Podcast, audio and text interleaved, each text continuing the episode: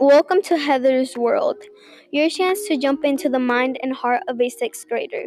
In this podcast, we will be sharing stories, mine, yours, trying to help each other figure out what we have in common, trying to celebrate our differences. My name is Heather, and I'll be your host.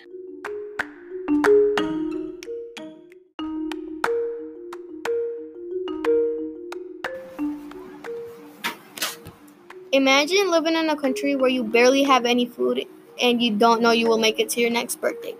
I believe Miguel and Elena should be granted asylum in the US because their country is very poor, they haven't seen their parents in many years, and Mexico is very dangerous. First of all, I think Miguel and Elena should have crossed the border because their family back in San Jacinto is very poor. Since Miguel and Elena are very poor, they have to take care of their crops instead of going to school.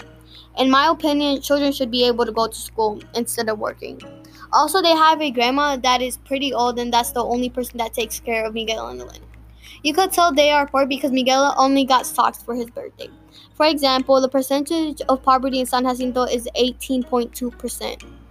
Second of all, I think Miguel and Elena should have crossed the border because they haven't seen their mom and dad in many years. Their parents crossed the border when Miguel and Elena were very little so they, they they didn't really spend any time with their parents like normal children should.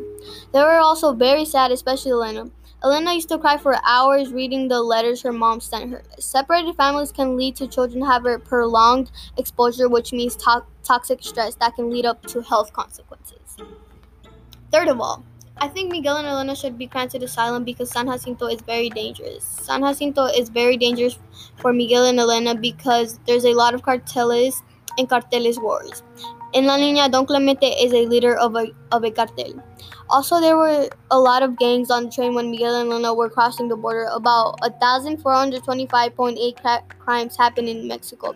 These crimes are including murder, murder with firearm, assault, aggravated assault, rape, theft, automobile theft, automobile theft, robbery, burglary, fraud, drug offenses, etc., etc.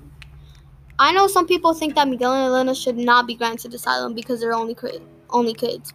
However, they are wrong. A person should be granted asylum if their country is dangerous and where Miguel and Elena live is is very dangerous.